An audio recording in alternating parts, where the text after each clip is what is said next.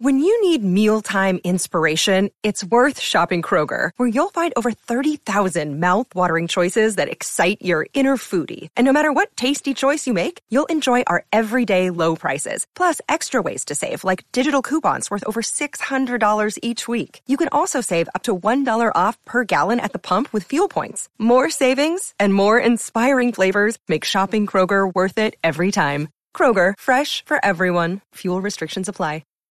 Daily Thrones fans, we're here for another day breaking down episode three, The Queen's Justice, season seven. It's been one of my favorite seasons so far, but there is a faster pace, not necessarily in battles, but in travel and in plots, and it's uh, actually working for me, but is it working for everyone? I have Jeremy Jahns from Awesometacular and Jeremy Jahns here to discuss the fast pace of, of season seven in Game of Thrones. Th- thank you for pitching my, my channel. Also, I appreciate that. Uh, I'm, I'm a subscriber. Well, thank you, thank you, Ken. Uh, yeah, we, we were the way I, I tweeted about it about the Westeros teleporter is what Yeah. I call it because before it would take a couple episodes for someone to traverse the land because you know it's about a thousand of our miles. It's far. You know, right? That's like from Seattle to Los Yeah. Angeles, and now Jon Snow's like, "Hey, I, I, I need to go see this Yeah. this mother of dragons who is probably Seattle to Florida, he's there next episode.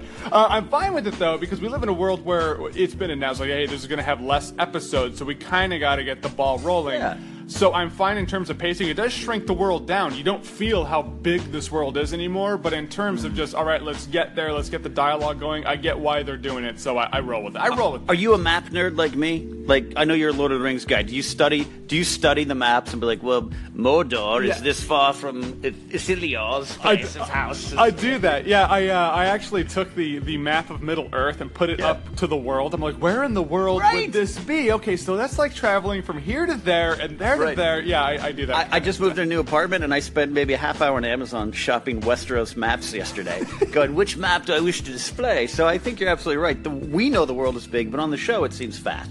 But you're okay with it. Yeah, yeah, I am okay with it because it's not the entire like Jon Snow going to see Daenerys wasn't the entirety of it. It really is comparable to Frodo going from the Shire to Mount Doom in an episode. Right. But uh, the the point is we need the dialogue to go so we can get things done, so the ball can roll, so winter can come, so zombies can fight. You know, at King's Let's Landing. get to it. Yeah, because like, look, season one, you're so right. There was an entire episode, the King's Road, episode two, where they were on the King's Road. Yeah. and it was okay. Lady gets killed and all that stuff with Joffrey beating up the butcher's boy and, and all. But they were traveling. We got to see Ned and and and uh, Robert have a snack on the road. I don't. Right. I don't need that at this point in the show. Yeah, yeah, because we've seen that. We have seen people travel the road. We have not seen certain meetings with certain characters that we've been waiting seven summers and winter finally came to see. You know, Yeah, so it, it's, uh, it's fine. Uh, Jeremy Jahns and I are on the same page. What do you guys think? Call in, let me know. We're going to talk about a lot of things from this past week as we look to episode four. We got to look back. That's what Quaithe said, Dany, I believe. All right, that's Daily Thrones. Welcome.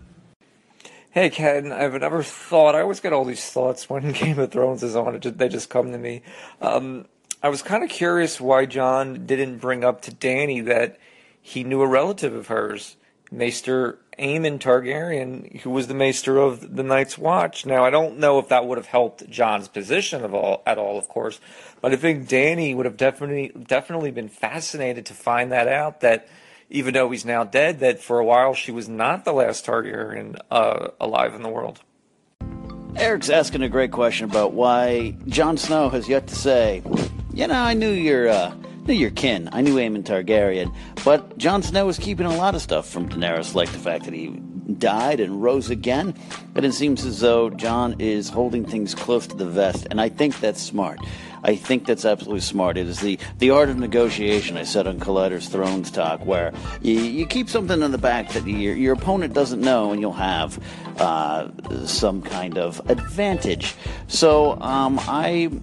I'm curious, and Eric raises a great, great question: Is what do we think Jon Snow is trying to get out of withholding this information? Is it something that will be used to help things? Uh, we've seen a lot of stuff this season about, hey, oh, your Jorah's, uh, your Jorah's your name, Mormont. I knew your father, Jeor Mormont, which made Jorah trust Sam even that much better. We've seen that kind of stuff before. We've seen a lot of this.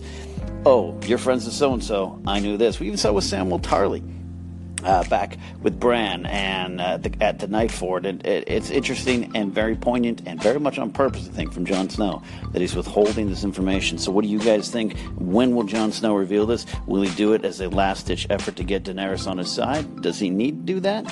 What do we think? Jon Snow holding the cards close to his vest.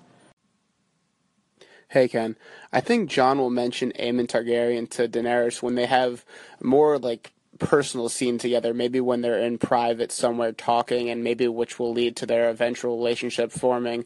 I think that's when Jon will reveal that he knew Aemon, and it will kind of hint more at Jon's heritage as a secret Targaryen himself, even though they both probably won't know it yet until they consummate their relationship in some way or another.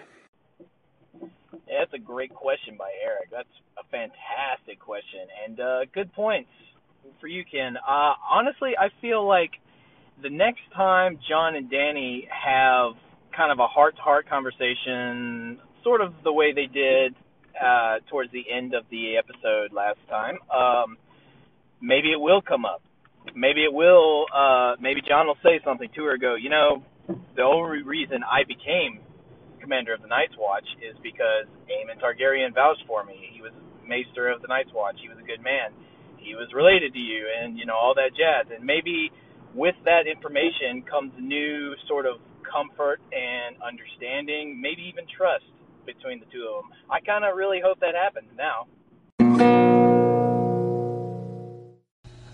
I can understand where people would want Dany to perhaps hook up with Jon Snow, but I still am clinging to the dream that Jorah Mormont is going to somehow get to be with Daenerys Targaryen. It, I don't know why. I just believe in his love for her, and that he truly means much more to her than she'll ever realize.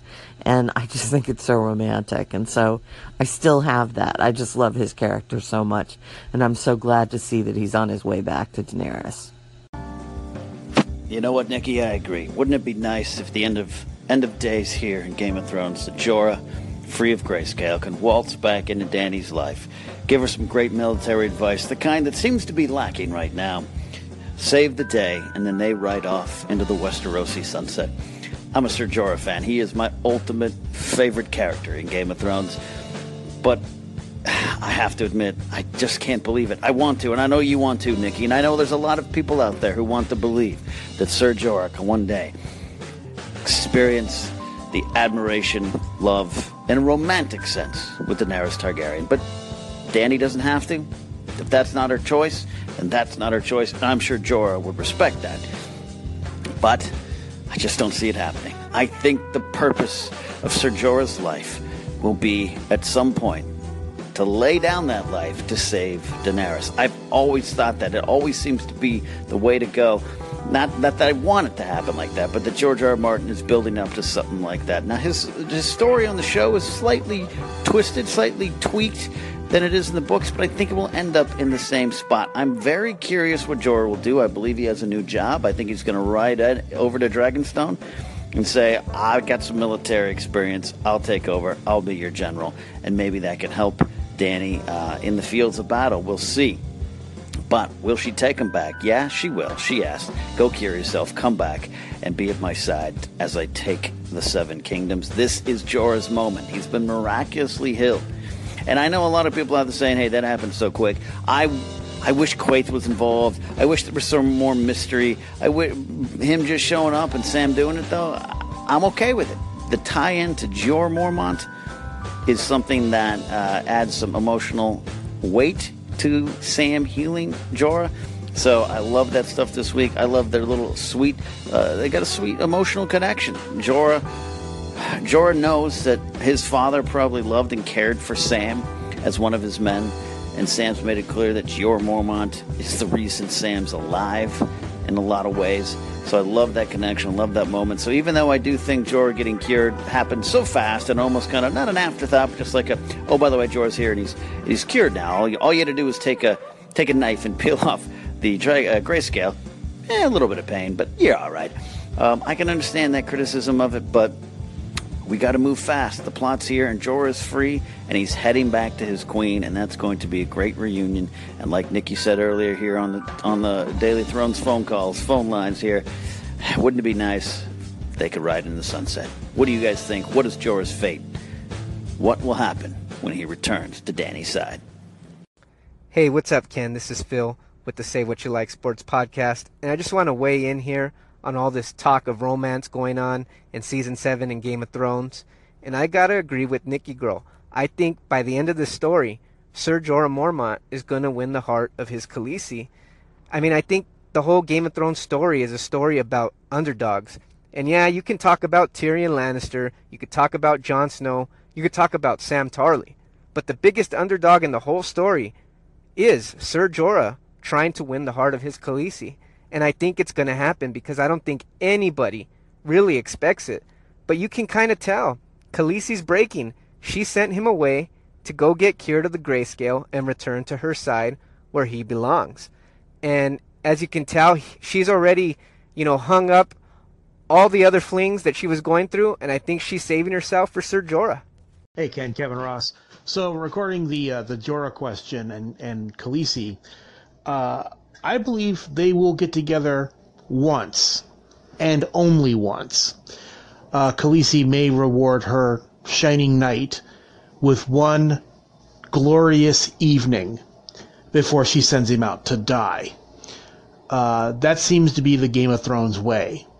Uh, she'll hand him her favor, he will ride out inspired, and then he'll pass away. Probably north of the wall with Jon and the rest of the crew. Jon will probably take him as part of his SEAL team uh, and uh, go up there to get the white and or take out the Night King, you know, cut off the head, the body will fall kind of situation. But if they do get together, it would be for a single evening. Uh, thanks very much. I like Kevin's idea of Sir Jorah going north, and I understand the idea of Jorah getting one night with Dany. Maybe not her intention, but just like, all right, I do love you, and then he goes off to die. That is definitely the Game of Thrones way. But the idea of Jorah heading north has never really occurred to me. He does have a legacy up there. His father, of course, Jorah Mormont, was a Lord Commander. Could he be part of, as Kevin calls it, Jon's SEAL Team 6 going north of the wall to handle something there? We've seen that stuff in the trailer. We know Beric's there. We believe the Hound is there. Tormund. Interesting idea to see Jorah following a little bit, in a roundabout kind of way, his father's footsteps. Hey there, Ken. Two things. Uh, this is Sam Whitfield from the Whitfield Update Podcast. Um, I'd like to comment on two things. First of all, I think Jorah will sacrifice himself for Dany out of love for her. I just, I hate to say it, but I'm in agreement with you. I think that will be the ultimate sign of love from Jorah Mormont. The second thought I have is that uh, Sam, in doing research through all those other scrolls that he's been tasked to clean up, he will find what he needs um, in terms of how to harness the power of dragon glass. I believe that's what Jon uh, tasked him to do when he sent him to the Citadel. Great podcast. Let me know your thoughts. Closing our broadcast day with a great call from Sam about Sam on the show, what he might discover in those books that Ebrose is having him dictate. I think a lot of people believe that's not a throwaway line, and Sam's going to find some answers. He's definitely proven his worth, and he has really, well, from the beginning, all the way back in season one, we knew Sam was going to find his worth one day and it looks like he is really, really finding his groove as one of the secret MVPs of Westeros. A lot of you have great thoughts today about Jorah. Sir Jorah Mormont, my favorite character, and I do believe his ending will be bittersweet. Will it be one night of love with Daenerys that ends with his death? Will it be himself sacrificing uh, Daener- himself to save Daenerys, or will he just find love? We will all find out soon enough. Tomorrow we'll be talking a lot more about episode four and what we might get, theories on Bran, how Jon will find out, uh, how he uh, will learn if he, he, that he's a Targaryen. That's a good question. And also about Euron great Greyjoy and more. Your guys' calls fuel my mind. And that is what makes up Daily Thrones. You guys are great. We'll see you tomorrow.